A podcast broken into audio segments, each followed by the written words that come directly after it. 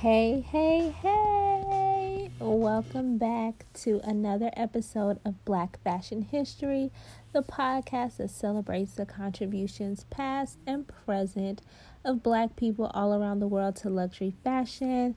And as always, I'm your host, Taniqua Russ. So, my plan was to just come on here and do an episode this week, like last week didn't happen like I didn't skip last week. Um, but I thought long and hard about it. I was like, y'all deserve better than that. Uh, so I know I missed last week, and I know this is starting to look like a bi weekly podcast, but I promise y'all it's not. Um, just I I'm just trying to get it together. but give me a little grace. Hopefully today's episode will make up for it. So, I'm really excited about today's black fashion figure. I know I always say I'm excited because I truly am excited about every single person that I talk to and that I get to talk about on this podcast.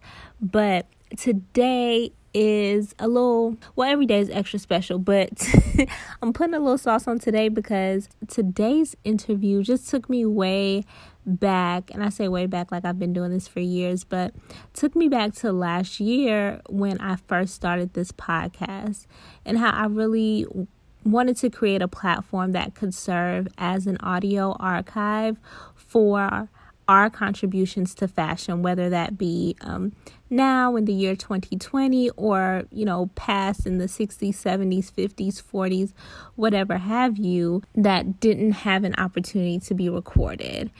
Uh, and when I started this podcast, I first thing I did, of course, was go to Google because I had to find people to talk about. And on Google, I kept coming across the same list of like 10 names and I blew through those 10 names in the first 10 episodes. But when I would read those lists, I always, I also would see that there wasn't a lot of information on people. Now, there are some people who are some designers or fashion contributors who wrote books about their lives or had other people write books about their lives or they had some things recorded. And so that provided me with a little more context and information to go off of. But generally speaking, not a lot of information out there uh, on us in fashion, hence the reason why I started this podcast. But one of the names that I would come across a lot is designer Jay Jackson. And it would be the same blurb, the same one or two sentence about him being the first American to head a fashion house, um, working for Jean Louis Scherrer. Uh, and that was pretty much all the information that I could find on him for someone who achieved such a historical accomplishment, I just knew that there had to be more information out there on him. There obviously is more to the story, but I just could not find it. And I didn't want to do an episode on him without doing it right. And that's how I feel about all of the fashion figures that I talk to and that I discuss on the show is that I really want to do them right and I want to share the right information. I want to highlight their accomplishments and their successes, celebrate their hard work, and really give them the shine that they need. So it's my duty and my top priority to do them right. Now, I said all of that just to say that I searched high and low and I came across an amazing woman who is not only a designer herself, but she's a fashion historian, a curator, and the lead authority on Jay Jackson. Her name is Rachel Fenderson, and she was so amazing to come on the show and color in the lines for me fill in that missing information so that we're able to share the story of Jay Jackson and continue to add to our audio archive of amazing black fashion contributors. Stay tuned, and after the break, we're going to get into my conversation with Rachel Fenderson and we're going to talk all about designer Jay Jackson. This is just part one though, so that should tell you that we talked a lot and it's a lot of good information. So you'll want to listen. So, you want to start a podcast, right? I know it can seem really daunting and complicated to have to think through how to record it or how to edit it and even how to upload it. But don't worry about any of that. I'm about to give you the only tool you need to create an A1 top of the line podcast. If you haven't heard about Anchor, it's the easiest way to make a podcast. It's free. There are creation tools that allow you to record and edit your podcast right from your phone or computer. Anchor will distribute your podcast for you so it can be heard on Spotify, Apple Podcasts, and many more. You can even start making money from your podcast with no minimum listenership.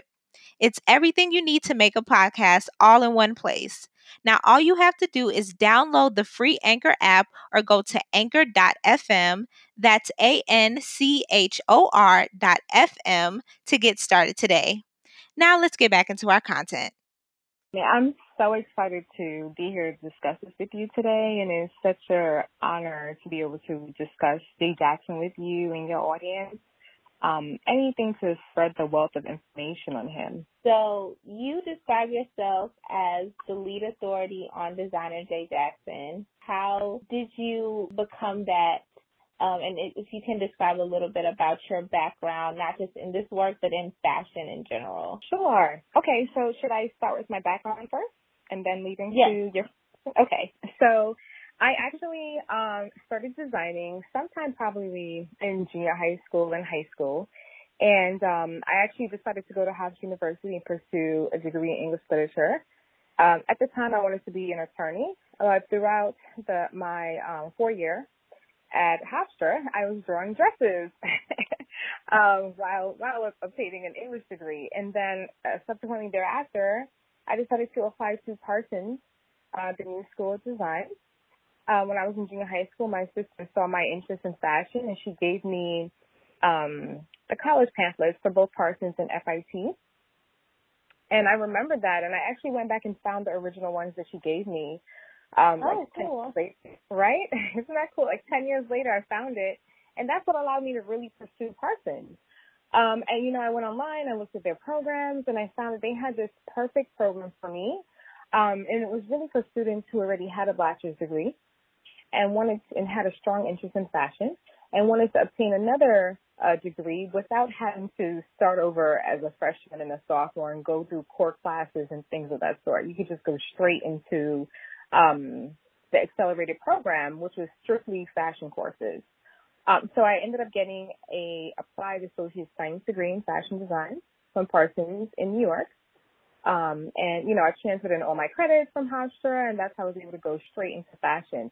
And from there, you know, I was studying fashion history, fashion law, as well as fashion design. I even took a fashion haute couture class to learn how to do like, uh, technical t- techniques in hand sewing.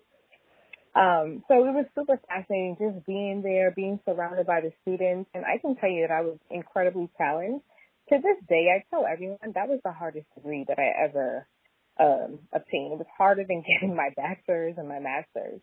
Um, the teachers really, you know, challenge you. For instance, when my pattern or my slopers were like an eighth of an inch off, my teachers say, you know, do it over. It's not correct. And I like, you can't even see an eighth of an inch. You can't even see it.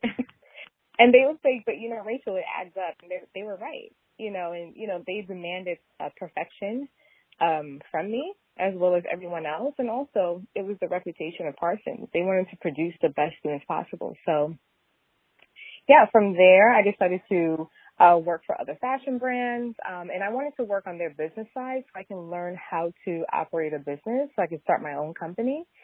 Um, and then while doing that, I found that it took up so much of my time that I wasn't able to have any uh, personal time for myself to start a company.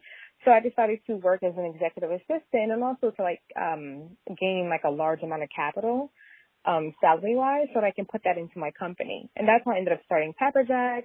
Um from there, which is it's my women's wear brand, I started with my sister Marsha. Um from there I decided in 2016 that I wanted to go back to school and I wanted to I pursued a master's degree, but this time in fashion history and theory in Paris.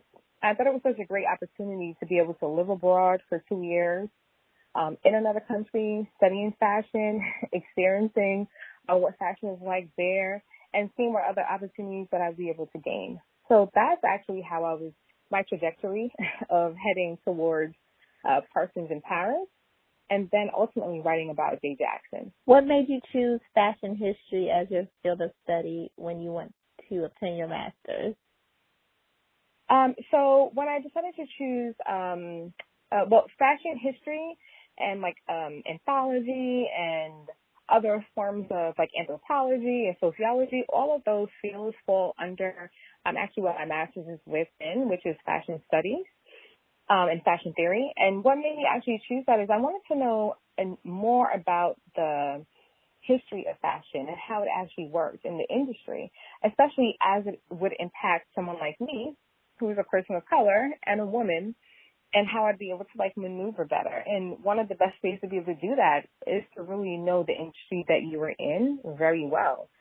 So I thought, okay, I can pursue this, but also be able to bring my brand abroad. so it was, I had like a multiple goals of interest of going to Paris. I mean, I've always wanted to go to Paris also. Um, and I always wanted to live in another country, and I thought this was this be a great opportunity to do this. And so then you were saying how that kind of led you to your um, study of Jay Jackson. Yes. So, um, but to backtrack just a little bit, I knew of Jay Jackson when I was at Parsons in New York. I had a teacher that told us that we need to really research designers and know about their background and look at how they produce their collections. And so, you know, I researched many designers and I came across Elie Saab was one of my favorite designers, haute couture designers. Um, and then I came across Jay Jackson and I read about him and I can only find like brief notes. Um, so he was always in my, um, in my memory and in my head. It's just that I, um, wasn't able to find a lot of information on him. And that would, would have been during the time of 2007, 2008.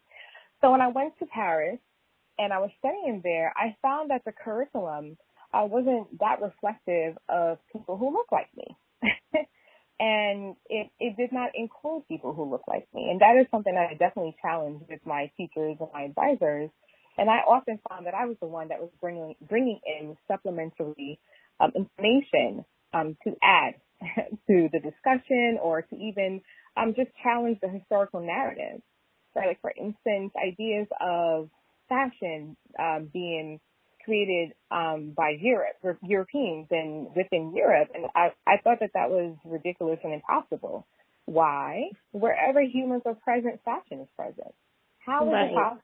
like that's like it's like an insane way of thinking, you know, like this like stronghold of only people who are within Europe can define what fashion is and have a um that is underneath a particular type of lexicon. And in reality, it, fashion is defined by however, um, who, whichever groups of people are present, however it is defined in their cultural codes and within their systems, however they determine what fashion is, that's what it is, right? And so all of those things brought me to um, Jay Jackson. I took a course called Fashion History Mediation. Within that course, I um, had to present on, I think the era was the 1960s in New York. So typically when you're when you're getting a master's, um, the teacher is required that you present or you end up being the lead for the class every week. So you have to present on the readings. And my, um, the week that I actually happened to choose was the 1960s in New York City. And I found that there weren't any designers of color that were mentioned in these articles. And I was just like, hmm, this is interesting. Um, and so that actually sparked an interest in me to look at people who were building and cultivating businesses during the Jim Crow era. The 1960s is the Jim Crow era. So I said, okay, I'm going to look for designers that I know existed during this time and see what research I can find on them. So my end of the semester paper, particularly for that course, was on four designers, Elizabeth Keckley, Ann Lowe, Arthur McGee, and Jay Jackson. So the first three, what they all had in common is some form of documentation that was extremely thorough. Elizabeth Keckley, she gave her own self agency by writing her own book on her own life, documenting her own story. Um, Which so I'm reading now. right, right. It's, I'm pretty sure it's excellent. um, even how she was able to obtain her freedom for her and her son. I mean, yeah, her story is just beyond. And then you have um, Ann Lowe, right? And Ann Lowe is largely credited with um, making the garments for a Jackie O, her wedding dress. as well mm-hmm. as other like the lodges, the Rockefellers. She's dressed a lot of like society women in New York City. Um, and a lot of her garments were in vogue. It's just that they removed her name um, due to the fact that the audience probably did not want to know of um, a person of color, a person who's black, making the garments for these women.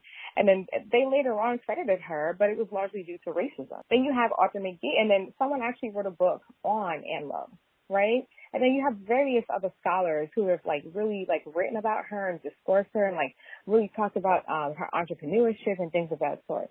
Then you have Arthur McGee, where I think the Metropolitan Museum they did a exhibition on him where they presented his garments. Present day, you can find an interview of Arthur McGee uh, with the Met where he's discussing how he became a designer and it's on their website online. Well, with Jay Jackson, I couldn't find anything. I found one article and his obituary that was posted in the New York Times. And the article that I found, um, it's an article by Yvette De La Fontaine. It's called, it's actually titled Young Black Trying to Save Couture House. Friends Turn to American for Fashion. In this article, I find that many journalists present day and writers are regurgitating the same details that are within this article, and it's not exactly accurate. And so I thought to myself, well, you know what's the best way that I can honor this person and give this person um, a great deal of service is to actually do the research and put the work in and make sure that this person's uh, name and what he did within history and his historical contributions would forever be remembered. Um, so that's how that's also what led me to Jay Jackson, and that very same teacher you know, when I wrote my paper, she thought that I had the least amount of information on Jay. And she's like, you know, Rachel, when you're considering writing your master's thesis, maybe consider Jay. She's like, you know, I'm not going to tell you what to do. I'm just saying, consider it. Very nice way of you should really look into this person. And I said, you know what, you're absolutely right. And I'm super interested in him. Also, he's from Queens. I'm from Queens. So you know, I wanted to uh, know more about this person that I didn't know anything about, even with finding the information online. Yeah, so that's how I ended up writing about Jay Jackson uh, from my actual my final master's thesis. Throughout my research, I found that um, no one has done any investigatory research at the level in which that I have done um, for my master's thesis, of course, but also no one has written a biography on Jay Jackson, and I was able to do both within my work and cultivate so many sources. I was able to build a designer archive. Um, I can tell you that I've visited so many different museums. I've flew to different countries to, to meet with other people, to interview them, um, to find out about Jay Jackson. You know, I really try to unearth as much detail and information as possible. And I would sit in the library on the in the 13th arrondissement, and I would sit there for eight nine hours a day every day, and I would only find one. I would only find one article at a time. I would find his name. Sometimes I'd find his name misspelled. Um, I would look for Jean-Luc Scherrer, and that way, a lot of times um, in France, the metadata is not tracking Jay Jackson's name, but I would mm-hmm. I would mm-hmm. look under other designers to see if I can find information for them, and by way of finding them, I would find Jay Jackson. You know, for instance, if he worked for them. Well, I know you told us that you know he's from Queens. Can you share with us some more background information? I know that's a loaded question because this is a man with um who's done tons of amazing things over the course of his life. But if you had to give like a high level overview of Jay Jackson, this is where he was born, this is what sparked his interest in fashion. Can you share some of that background? Oh, sure, of course. Okay, so first thing is, uh, Jay Jackson was born on August 30th, 1941, uh, to Mr. Sidney Jackson and Mrs. Ethelrena Jackson. And his father is actually from um, the South, from Charleston, South Carolina. His mom, um, Ethelrena Jackson, she's actually from Massachusetts and they both actually moved to Queens, New York, um, sometime during the interwar period. And that's where they ended up meeting, and they had Jay Jackson and his siblings. So Jay Jackson is actually the youngest of four between his mom and his dad, and the youngest of five from his mom. Uh, Jay Jackson has a fraternal twin. His twin is actually named Sydney Jackson, and his elder sister, her name is Helen, and his second sister, her name is Arlene, and his eldest brother is actually named William Robinson. Um, from there, the family, you know, they would raise their children in South Jamaica, Queens, actually in the South Jamaica, Queens housing complex. And his father was actually a, a trained um, trombone player. And he went to college, he was college educated, and his profession at the time was a tailor. Um, his mom, she was a stay-at-home mom, and she eventually became um, a woman who would go to different houses and be their caretaker. Um, you know, she would iron and press clothing and things of that sort, you know, to garner some forms of money. Um, you know, Jay Jackson and his family, they had to ration food as children. Um, and his parents together, you know, they grew up poor. Um, and the father, at a point, it was hard for him to find a job. If you think about the time period in which Jay Jackson was born in, so that's 1941, right? That's the heart of the Jim Crow era. And his mm-hmm. Um, left the South, so he would be considered part of um, one of the people who were from the Great Migration, right? Where African Americans were internally displaced in America, you know, due to like domestic terrorism, escaping the KKK, and um general terrorism mm-hmm. that's happening to them, right? And like the Jim Crow laws that was impeding on their everyday um life and of course the color line that would prevent them from being able to get employment um and like endless types of things that was um obstructive to their uh, general way of living. So you had this type of thing happening and then it was difficult for the father to get a job and then at the same time, the government wanted to take the children away from the, um, the mom and the, and the father. And if you think about it, the irony.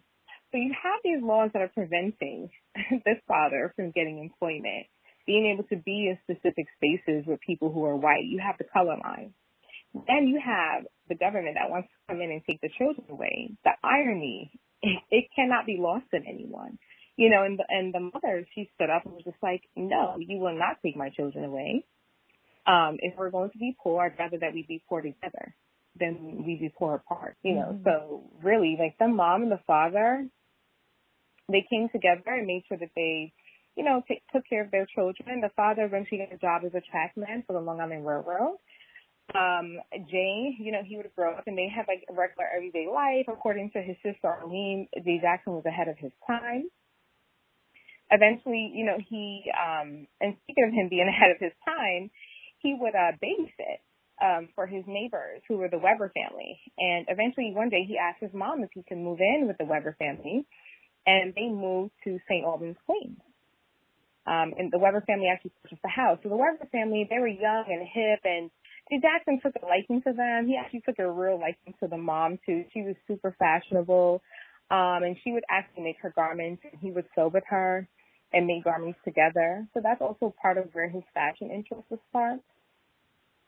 You know, and then from there, you know, he went to Jamaica High School um, and decided to study law. And when he lived with the Weber family, um, they were educators actually. So like the father was a principal, and I believe that the mom um, was in some form of education as well. And so because they were like hardcore educators, they made sure that Jay Jackson did well in school they went to all of his parent teacher meetings and things of that sort. And that's also what sparked his interest in law and wanting to pursue law. And so he eventually ended up pursuing law and going to law school. Um, he went to Hunter College prior to going to law school. And then he went to NYU Law. While he was at NYU Law, um, he decided to make a garment for his then girlfriend, which would have been Renee Hunter. Um, and they were going to I think it was called the Party of the Year, which is either the Coty Awards or it was something similar to what we would see today at the Met, the Met when they have um, the Metropolitan Fashion uh, show, which, which is usually a themed out event, right? So something similar mm-hmm. to that. But this time, at that time, it was students who were invited um, to attend.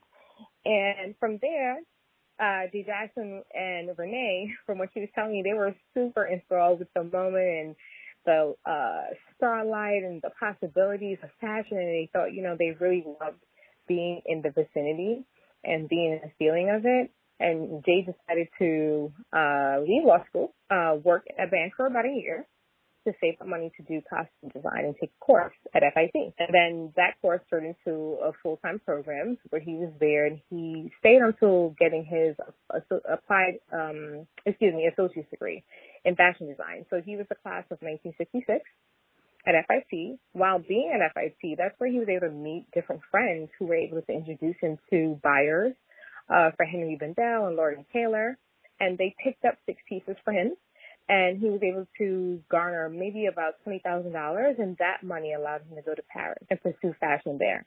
And the reason why he went to Paris, he said he wanted to be around the best. He wanted to learn from the best and he wanted to create from the best. So instantly, so think about this. This is 1968. Jay Jackson's in Paris, February of 1968. And how I know that date to be a more accurate date um, versus the date that's actually on his de séjour is because he had a letter with a correspondence between him and Hubert Givenchy. In the letter, um, Givenchy is saying, of course, you can come to my atelier, you can look at um, the different collections, etc. Unfortunately, I won't be there, but you can go ahead and check it out on your own.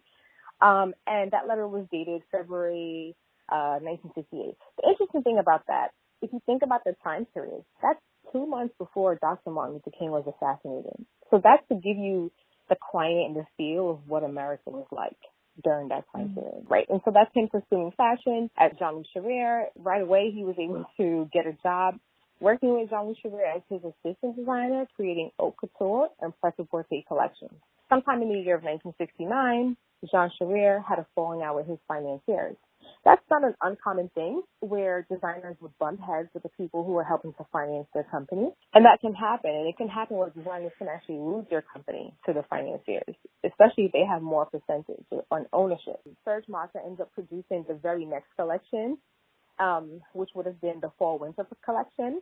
And then thereafter, Jay Jackson becomes um, the lead and the helm of Jean-Louis Scherrer. And this would have been sometime, I would say around the later part of the year, leading into December, because, you know, you have to release collections in January.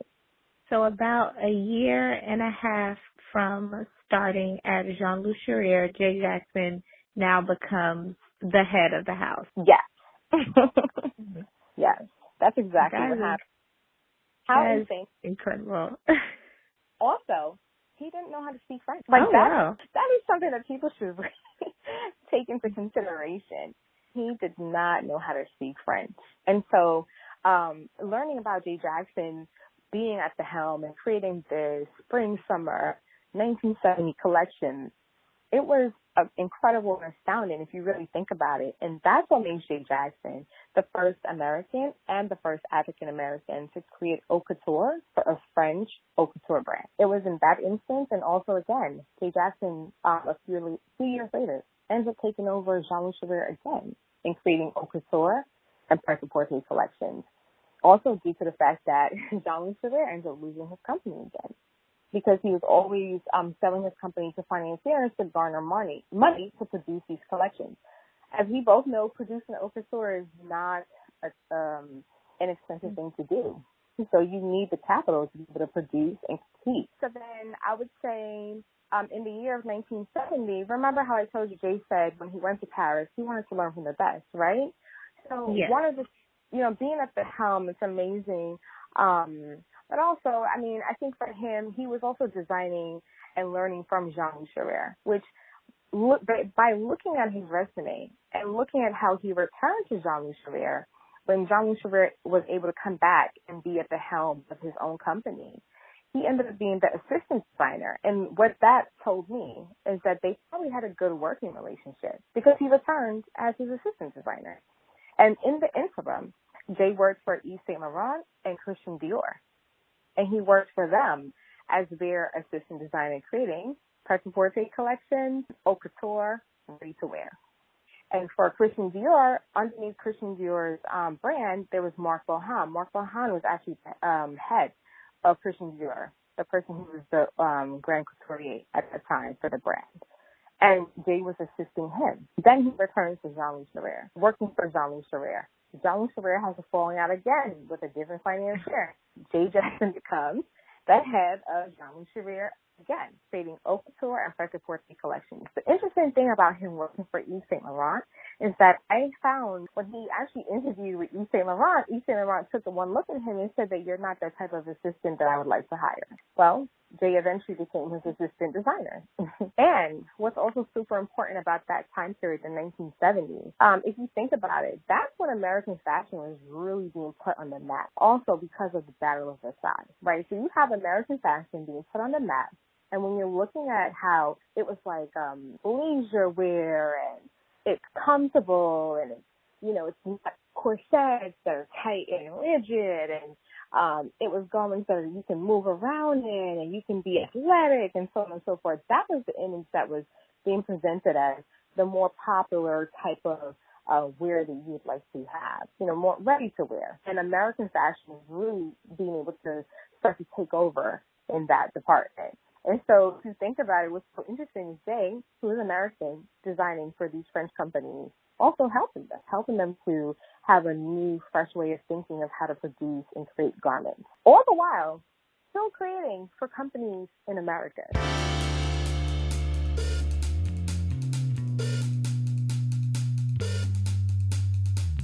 And that's it for part one of my interview with Rachel Fenderson. If you enjoy what you've heard so far on Jay Jackson and you want to know more about him or Rachel, make sure to follow her on Instagram.